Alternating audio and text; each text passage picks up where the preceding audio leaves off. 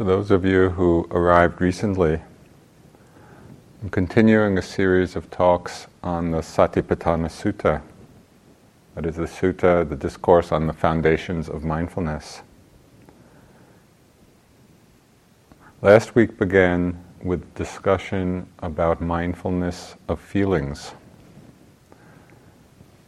And exploring the first line of the Buddha's instructions when feeling a pleasant feeling, one knows I'm feeling a pleasant feeling.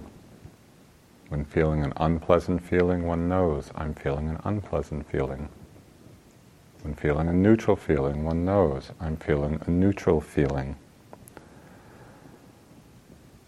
Tonight we'll look at the next lines of the discourse where the Buddha further delineates these three types of feelings in a rather unexpected way, and in a way which opens us to a deeper understanding of suffering and of happiness in our lives. The Buddha goes on to distinguish these pleasant, unpleasant, and neutral feelings into worldly ones and unworldly ones. So, in this, the mindfulness of feeling goes deeper than simply recognizing its affect. That is, noticing whether a feeling is pleasant and soothing, whether it's unpleasant or painful and hurting, whether it's neither pleasant nor unpleasant. Mindfulness of feeling at this deeper level noticing whether they're worldly feelings or unworldly feelings, has to do with the genesis of the feeling, what the feeling is based on. And this distinction has very profound implications for our understanding and our practice. So, what are worldly feelings? These are the feelings, pleasant, unpleasant, or neutral, that arise out of contact with sense objects. They arise dependent on sights and sounds, smells and tastes, touch sensations, and also these worldly feelings arise with thoughts connected to these sense objects. So these are all the ordinary experiences of the world sights and sounds and smells and tastes and touch and thoughts. So we enjoy a good meal or a soft touch. And as we know, there arises a pleasant feeling associated with that. Or if there's a bad smell or a jarring sound. You know, some of you have been here when we've had fire alarm mishaps it's a very jarring sound. It's so jarring that it, the sound forces one out of the building. It's an unpleasant, worldly feeling. Well, there may be an ordinary sight you know, that's not pleasant, it's not unpleasant. So this is a neutral, worldly feeling. So all of this is simply the play of our daily experience. This is what we are experiencing and feeling uh, many times throughout the day. Unworldly feelings, which the Buddha is pointing to, are something quite different. And they are feelings that arise associated with renunciation. Now, in our culture, the idea of renunciation doesn't always inspire us. Because we often hear that word and it, it often sounds or feels like deprivation. That somehow we're depriving ourselves, and it's something that might be good for us in the future, but doesn't seem like that much fun now. So that's often how we think or feel about renunciation. But there's another way of understanding it which is not as deprivation, but as being non addictiveness. Renunciation as non addiction. From this perspective, we don't see it as a deprivation. Non addiction is not felt as a deprivation. We actually can get a sense of what it means in terms of the happiness it brings us in the moment.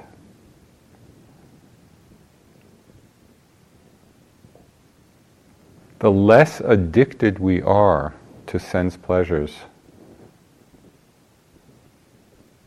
the less commotion there is in the mind. You know, we experience a much greater sense of ease, a much greater simplicity of life. Just imagine walking down the street of some town or city, you know, and you're looking in all the shop windows. Imagine the mind that just wants everything. You know, it has all these nice things, pleasant things, beautiful things, and as you're walking down the street, oh, that would be nice, I want that, that would be good. And you can just imagine the activity, the disturbance of that wanting mind. Now imagine yourself walking down the street and just seeing all of it, seeing, you know, the nice things, the pleasant things, and not wanting anything. I think we can get a sense of the ease of that kind of mind state, the ease of not wanting.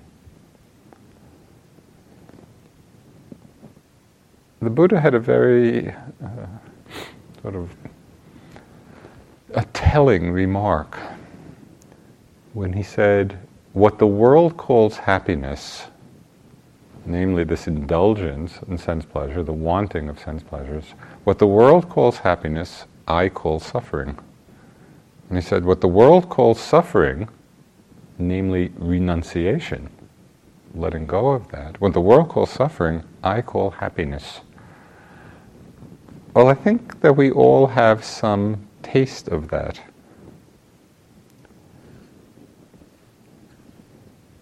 So, the distinction the Buddha makes between worldly feelings and unworldly feelings, that is, feelings associated with sense objects and feelings associated with renunciation, this distinction, as we explore it, opens up greater subtleties in our meditation practice. We begin to distinguish things that were not formally distinguished. And it leads to a dramatically different understanding of pleasure, of happiness, and of freedom. Almost every message we get throughout our lives is that happiness comes through enjoyable, pleasant sense experience. This is the message that we're getting. And to a certain extent, it's true. We do get a kind of happiness from pleasant sense experience. We all know that. The Buddha was pointing out that although it di- does bring a certain kind of pleasure, there are also hidden dangers in this kind of happiness. When we rely on these pleasant worldly feelings,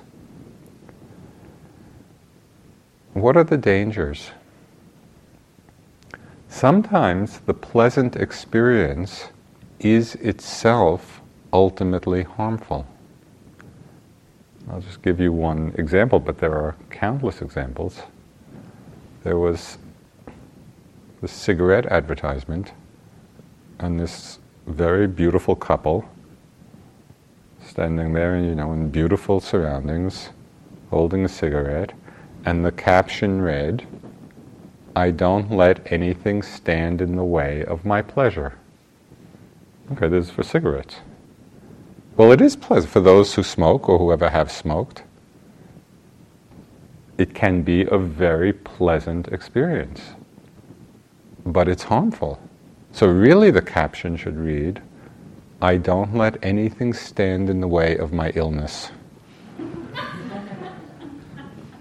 But usually, when we are addicted to whatever, we're not seeing that deeply, we're not seeing that carefully, we don't see the hidden danger.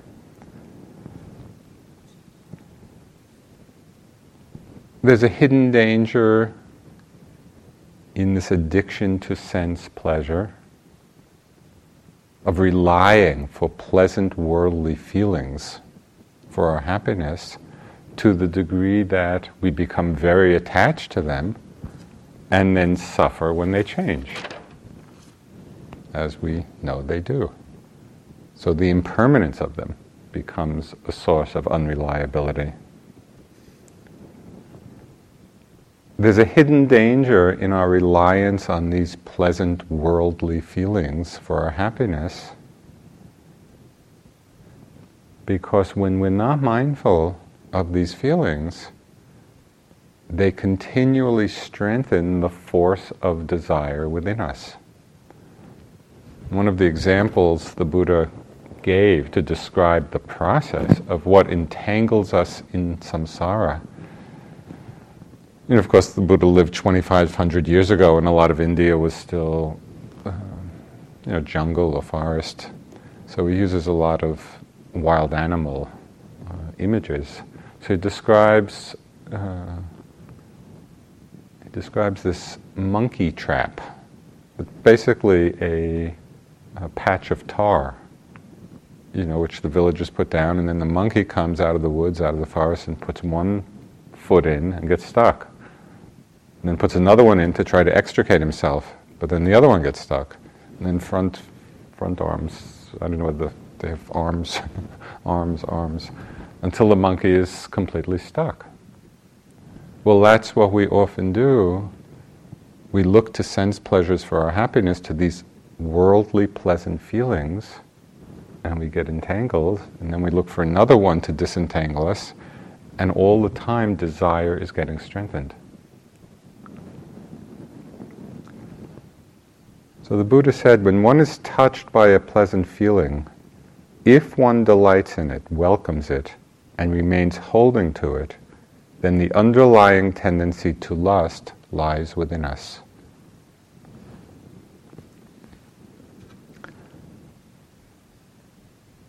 So, this is all about the worldly pleasant feelings. In teaching about the unworldly pleasant feelings, the Buddha is pointing out a very different kind of pleasure and a different kind of happiness. And it's one without these hidden dangers. It's where these pleasant, unworldly feelings actually become the basis for our freedom. This understanding of the value of pleasant, unworldly feelings, the value of them was not always obvious to the Bodhisattva, that is, the Buddha to be. Now, after he left home, as you know, he left the palace at the age of 29, and at first he practiced under some of the famous teachers, developing the high formless jhanas, and then saw that that was not by itself leading to liberation so he then proceeded to practice almost six years of these intense uh, austerities, which were common at that time. And there are very vivid depictions and descriptions of these particular practices, you know, some of which you know, were taking less and less food, less and less sleep. There's a famous uh, image, statue, uh, it's, it's called the image of the emaciated Buddha, but it really refers to the emaciated Bodhisattva, you know, which, which shows, and it's very striking. They have many of them in Thailand. It said in the text that it, the austerity became so powerful that when the Buddha reached into his stomach, he touched his backbone. When he reached for his backbone, he touched his stomach and out of that starving of himself.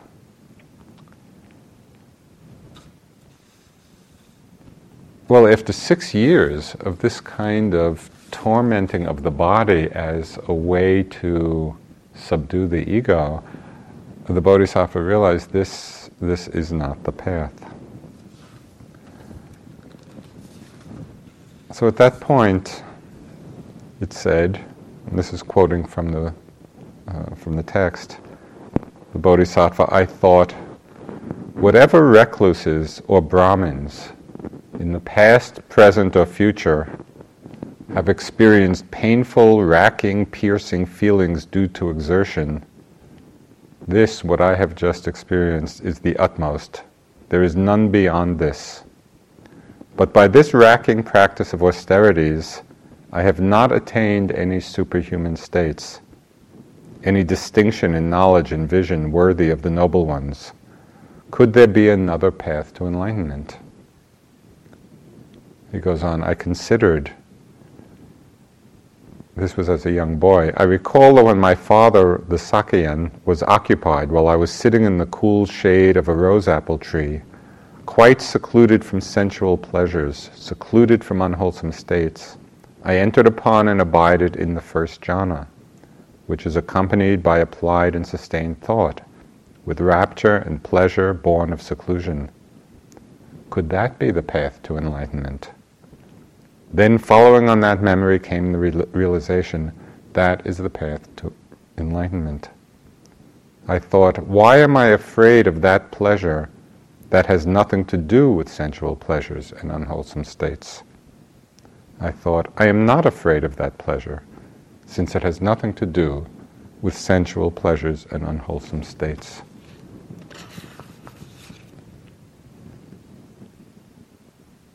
And after his enlightenment, the Buddha described himself to be one who lives in happiness, to one who abides in happiness. So, this teaching, or this understanding, has an important message for us about the role of joy and happiness on our path.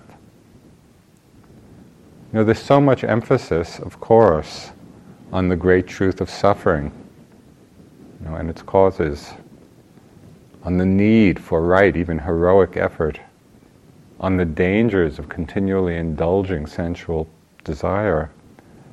There's so much emphasis on this, uh, these aspects of the teachings, it's sometimes easy to overlook that this is a path of happiness. It's a path of happiness leading to happiness. There's one sutta which describes a king of ancient India, King Pasenadi, who figures in a lot of the sutras. He wasn't one of the more spiritually inclined of the Buddha's royal disciples. He was a bit of a glutton. But he would come often to, to meet the Buddha.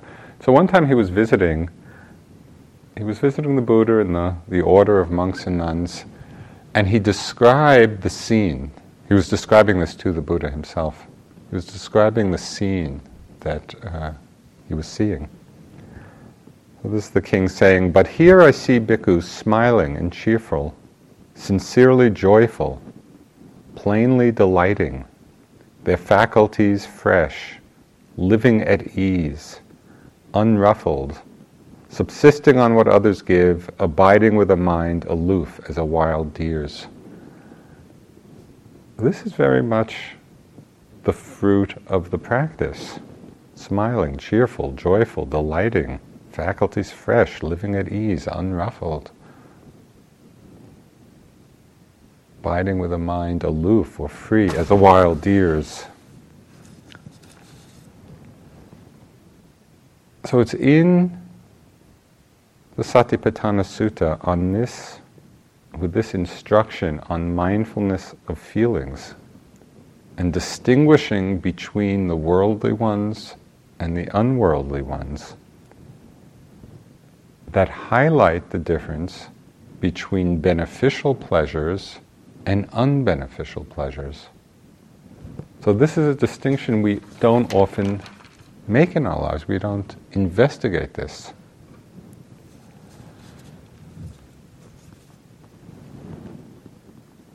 So, just to further emphasize this point, the point of this distinction. During the time of the Buddha, there was a wealthy merchant named Visakha who lived in the ancient city of Rajgir. And he and his wife had both attained to the third stage of enlightenment, anagamis, that is, non returners. So, very, very high stage. And then his wife decided to ordain. So she ordained as a nun. She became the nun Dhammadinna. And soon after ordaining, she became an arhat. And the Buddha had declared her to be the foremost nun in expounding the Dhamma. So at one point, her former husband, Visakha, goes to visit her as, as an arhat nun and asks, asks Dhammadinna some questions. So he asks, What habitual tendencies underlie pleasant feelings? What habitual tendencies underlie unpleasant feelings? What tendencies underlie neutral feelings? So Dhammadinna replies, as we might expect. Desire or lust is the underlying tendency with pleasant feelings, aversion underlies unpleasant ones, and delusion, not knowing, forgetfulness, underlies neutral ones. So that's not surprising. And as we mentioned last week, it's to remember these feelings, these underlying tendencies of greed for the pleasant, aversion to the unpleasant, neutral, ignorance of the neutral feelings, these underlying tendencies need to be abandoned for liberation to be possible. And so that's the importance of becoming mindful of these feelings in order to abandon these tendencies. But then Visakha, the husband, goes on to ask a further and probing question. Addressing his former wife, Lady Dhammadinna, do the habitual tendencies of desire, aversion, and delusion underlie all pleasant, unpleasant, and neutral feelings? And she replies, these habitual tendencies do not underlie all feelings. They do not have to be abandoned in regard to all feelings. So again, she's making this same distinction. She is saying here that there are pleasant feelings. There are pleasant feelings, feelings which bring pleasure, which are secluded from sense pleasures, secluded from unwholesome states. there are pleasant feelings that lead onward to enlightenment. She's also saying that there are unpleasant feelings that are not associated with aversion. These are the unworldly, unpleasant feelings. Unpleasant feelings that arise from renunciation, also leading to awakening. So, what are some of these unworldly, unpleasant feelings? Now, often in practice, we go through stages in meditation where unpleasant physical feelings predominate. And it's not that anything is wrong in the practice, that's just what is characteristic of that stage, where we feel the unpleasantness in the body. Sometimes in the course of practice, we go through periods of great fear or feeling misery, you know, or despair about how far enlightenment seems, you know, how far away it seems. So all of these unpleasant feelings can arise, but they are coming out of a certain depth of practice they're not associated with aversion. They're actually coming out of our meditative insight.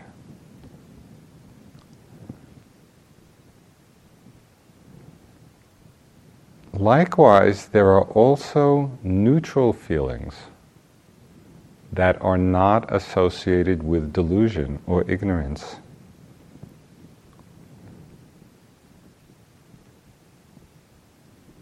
the usual worldly neutral feelings that we experience, you know, something that's neither pleasant nor unpleasant. These worldly neutral feelings are associated with the blandness of objects. You know, when something's bland, it's not strikingly pleasant, it's not strikingly unpleasant. The blandness of the object conditions this neutral feeling. But there are unworldly neutral feelings that don't arise from the blandness of the object. They arise from the quality of equanimity in the mind. They actually transcend the object. And we experience these in the higher states of concentration, in the fourth jhana. Equanimity is very strong, neutral feeling. We experience it during the stages of equanimity, of insight. And it's interesting that these unworldly neutral feelings doesn't have to do with the blandness of the object, it has to do with the profundity of the equanimity.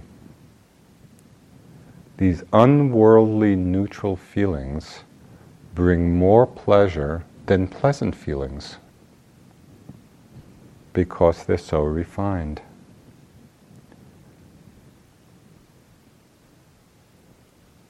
So Dhammadinna's reply, that habitual tendency of desire, of aversion, of delusion, do not underlie all feelings and do not have to be abandoned with regard to all feelings, points to these different kind of feelings that arise, the worldly ones and the unworldly ones.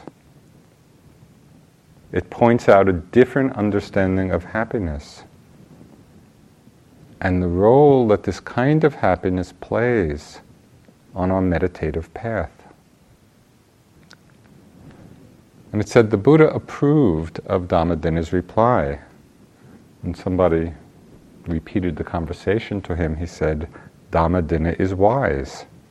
If you had asked me the meaning of this, I would have explained it to you in just the same way. So I hope you could follow all that.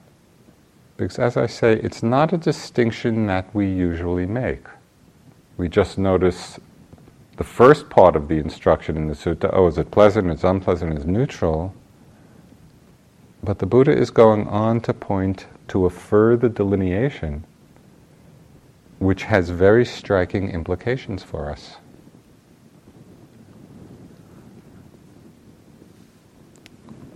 So, our challenge as beings living in this world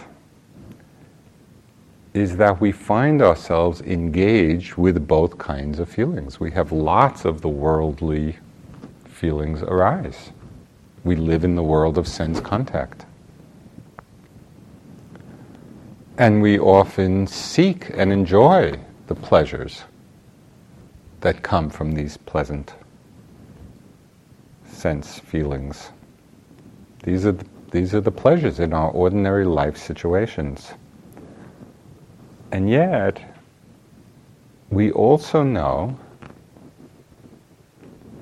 to some extent, we know their limitations. We know, or we wouldn't be here, that they don't bring about a sense of freedom, a sense of completion. So, both in our lives in the world and on retreat, we can actually practice discerning and paying attention to the unworldly feelings as well. We're very familiar with the worldly ones, this is our ordinary experience. But can we begin to pay attention to quite specifically the unworldly ones?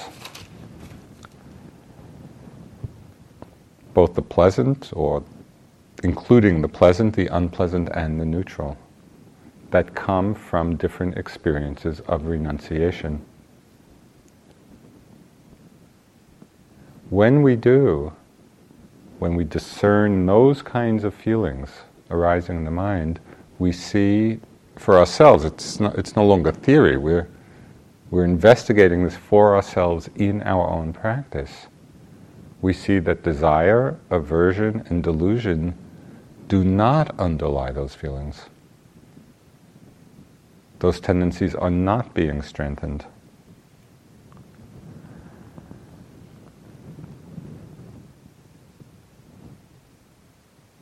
Now, it's somewhat interesting. Although we know this to some extent, we don't really trust it. Because if we did, our renunciation would be perfect. And the Buddha was talking right to us when he said, Now you might think that perhaps these defiling mental states might disappear and one might still be unhappy. That is not how it should be regarded. If defiling states disappear, nothing but happiness and delight develop, with tranquility, mindfulness, and clear awareness. And that is a happy state. So when we have thought, would I really be happy without delighting in all the pleasant worldly feelings? Because that's the thought we have. You know, could I really give up the delight, renounce the delight, the attachment to them, not the experience of them, the attachment to them? The Buddha is telling us very clearly we give up the attachment to that, and all that remains is happiness.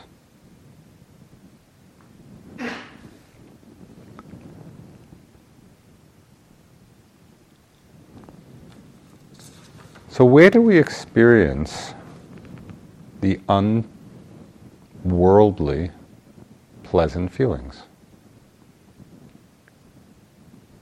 There are many places in our lives and in our meditation practice where we can focus on this particular aspect. We experience it in times of generosity when we are renouncing the mind states of greed and of stinginess. Think of times when you were most generous. You know, giving someone something out of love or compassion or respect or gratitude. You know, when those feelings were strong in one and one was being generous, this is a very clear example, which we've all had at one time or another, of a very pleasant feeling that arises, not based on sense contact. It's an unworldly, pleasant feeling. And it's an very easy access. Generosity is an easy access to this kind of feeling. That's why the Buddha, in his progressive teachings, often would begin with teachings on generosity because it was a way for people to become familiar with this kind of pleasure, this kind of happiness, not rooted in sense desire. We feel this non sensual joy in the practice of the Brahma Viharas. You know, when we're practicing metta or compassion, or sympathetic joy or equanimity. There's a tremendous non sensual joy, the unworldly pleasant feeling, when the heart is filled with, with these feelings. You know, Ryokan, the, the 18th century Japanese uh, master and poet and hermit, and he's, he's so wonderful, and his poetry is so expressive and he was a great renunciate. And so a lot of his poetry is describing these unworldly feelings. And what's so wonderful about Ryokan is that sometimes he's describing the unworldly pleasant ones, sometimes he's describing the unworldly unpleasant ones. You know, and get a real sense of the spiritual nature of that kind of life. So here, in one of his poems, he says, if my arms draped in these black robes were only wide enough, how gladly I would shelter in them all the people of this floating world. And it's just that sense, that wonderful feeling of open hearted compassion. There's a great delight in that. Sometimes we see the best qualities of humanity emerge in times of great suffering. And we saw this, I think, very clearly just after the tsunami, you know, where there was so much destruction and such unbelievable uh, loss of life and suffering. And it was amazing also to see the overwhelming outpouring of generosity from people all over the world. And there was a certain feeling during that time, which I'm sure you recall. I think there was a certain appreciation, unspoken appreciation, of just the purity of that feeling. People were not giving with an expectation of getting anything back. You know, it was just that expression of compassion, of care. And so, even in the face of great suffering and that compassionate response to it, there's a certain kind of happiness in just the purity of heart. This is an unworldly, pleasant feeling, even in response to suffering. It's the, it's the happiness of purity.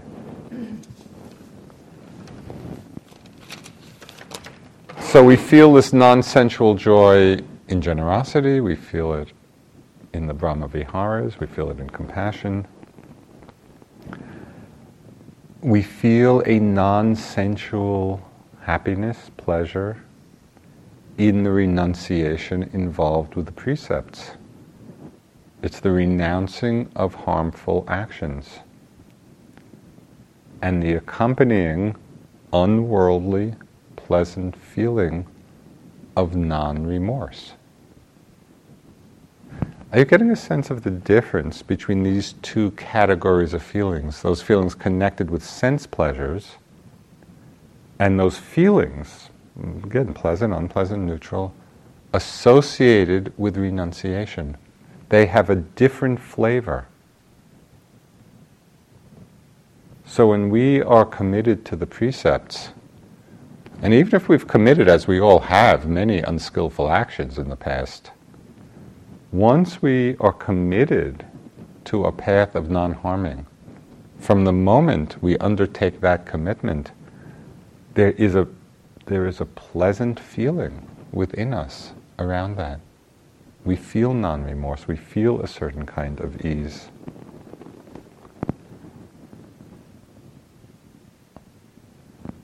We experience pleasant, unworldly feelings in the renunciation of being on retreat.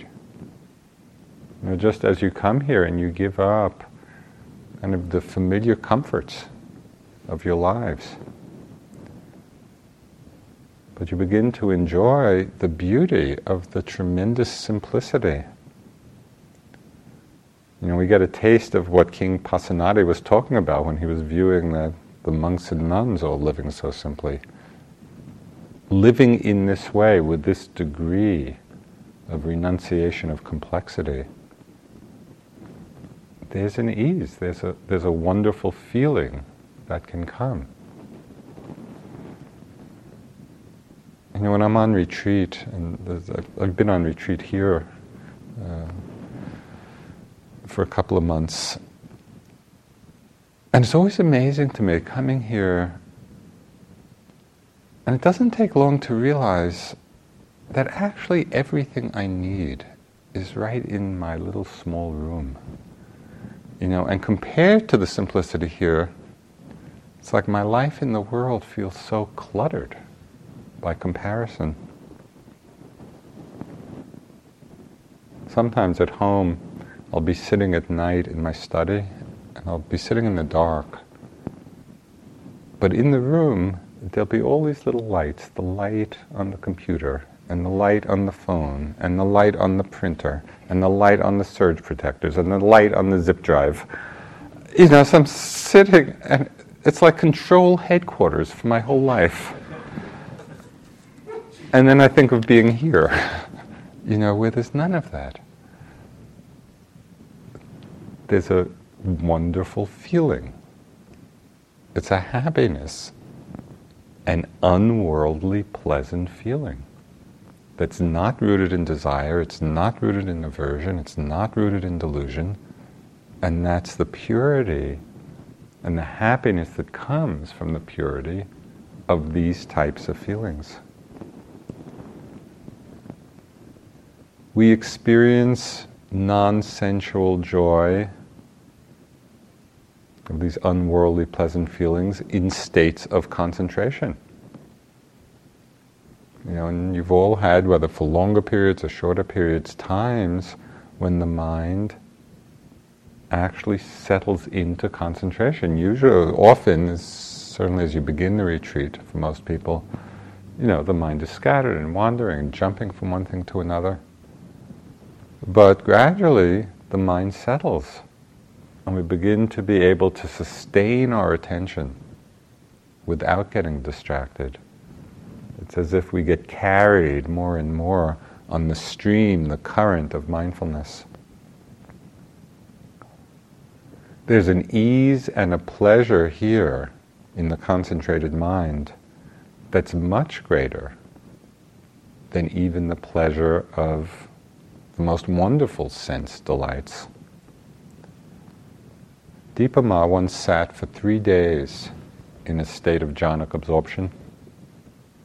She just sat down, and three days later she got up. And it said the Buddha could sit in samadhi for seven days, you know, in just the state of the highest bliss. Now, what sense pleasure offers that possibility? Just imagine three days of non-stop eating, or three days of non-stop music, or three days of non-stop sexual delight at a certain point, first it would become exhausting. and then at a certain point, it would really be undesirable. It's like we would get tired. We wouldn't want to continue. It's the limitation of that kind of pleasure. And yet, in the pleasure, the happiness of these unworldly feelings, we can abide in them uninterruptedly with delight for long periods of time. So it's worth learning to recognize the difference between these kinds of feelings, as the Buddha is saying in the instruction in the sutta. We experience yet an even higher kind of non sensual joy in the experience of meditative insight. Here it's not the absorption in the feelings that brings the happiness, but rather it is the happiness of vividly clear seeing, seeing deeply the momentary changing nature of things the selfless, empty nature. And as our practice deepens in a whole variety of ways, it's not just through one way that it deepens, but as the mind gets still and as our mindfulness gets stronger, we have increasingly refined experiences of these pleasant, unworldly feelings connected with insight. I just want to read a little uh, teaching from Mahasi Sayadaw. He said, At times the different objects to note may shrink to one or two, or all may even disappear. However, at this time, the knowing consciousness is still present. In this very clear, open space of the sky, there remains only one very clear, blissful consciousness which is very clear beyond comparison and very blissful. So this is the, this is the happiness, the bliss, or the pleasure of insight, of clear seeing. And then there's the happiness of freedom, of letting go of the subtle attachments even to these refined states, letting go of the attachment, any attachment at all, to bliss or to clarity or to non thought. So that's even a higher kind of pleasure. So, how do we apply this? How do we practice this discernment? We go back to the sutta. The Buddha is telling us in this section of the Satipatthana Sutta, where he's delineating these different kinds of feelings. When a pleasant, worldly feeling arises, this is from the sutta, one knows I'm feeling a pleasant worldly feeling. When feeling an unworldly pleasant feeling, one knows I'm feeling an unworldly pleasant feeling. And the same with unpleasant, the same with neutral. We notice the feelings as they arise, pleasant, unpleasant, neutral, and we notice whether they're worldly, connected with sense objects, when they're unworldly, connected with renunciation in one form or another.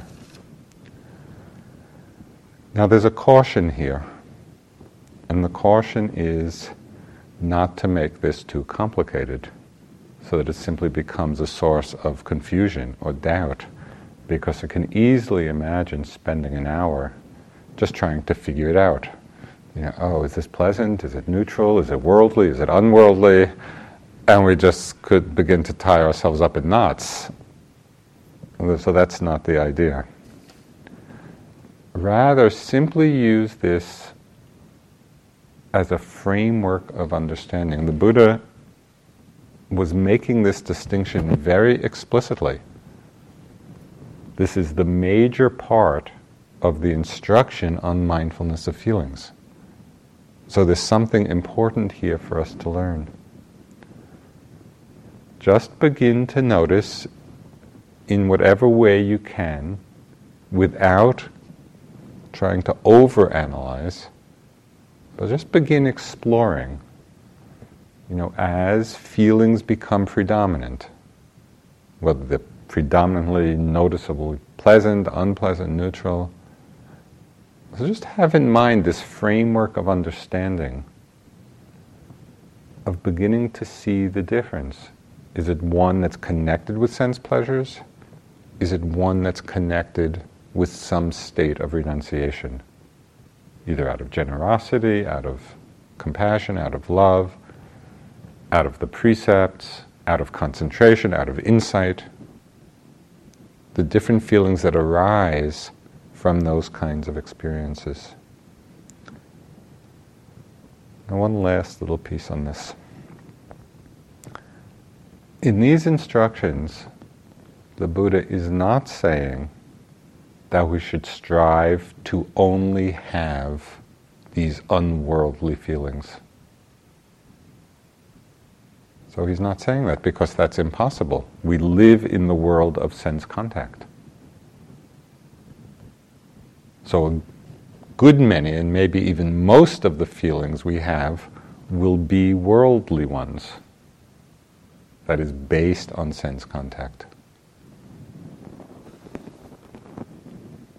So, both kinds will arise, and this is just our life. But if we can begin, even make a beginning, to get a sense of distinguishing oh, these are the worldly feelings, these are the unworldly ones.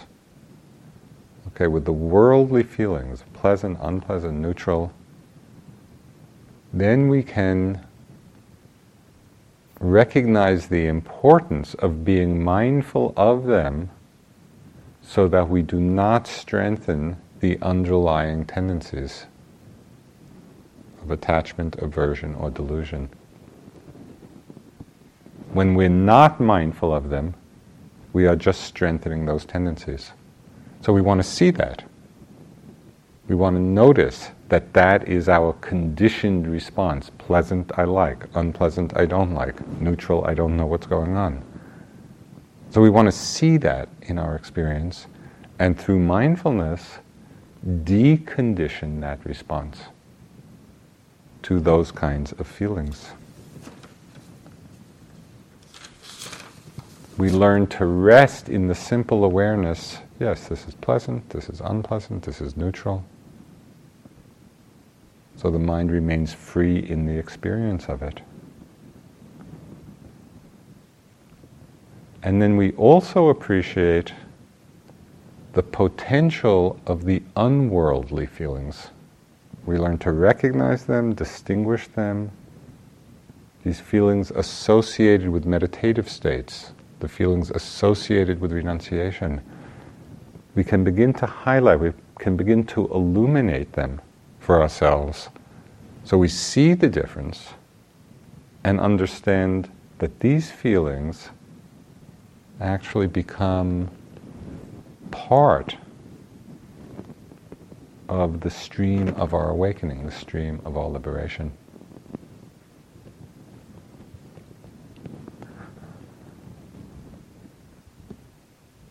So let's sit for a few minutes. And if you happen to have any worldly feelings, please notice them. If you have any unworldly feelings, please notice them. Maybe there's a feeling of stillness. Notice the pleasantness of it.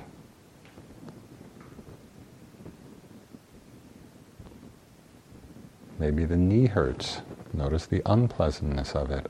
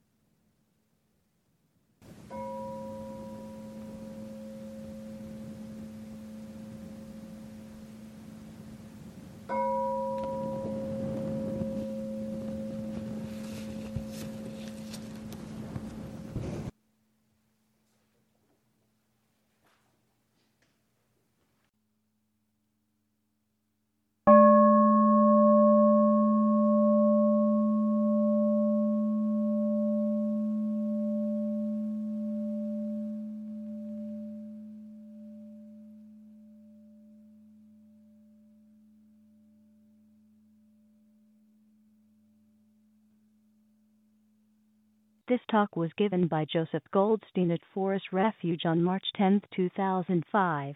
It is an offering of the Dharma Seed. Thank you for listening. To learn how you can support the teachers and Dharma Seed, please visit dharma dharmaseed.org slash donate.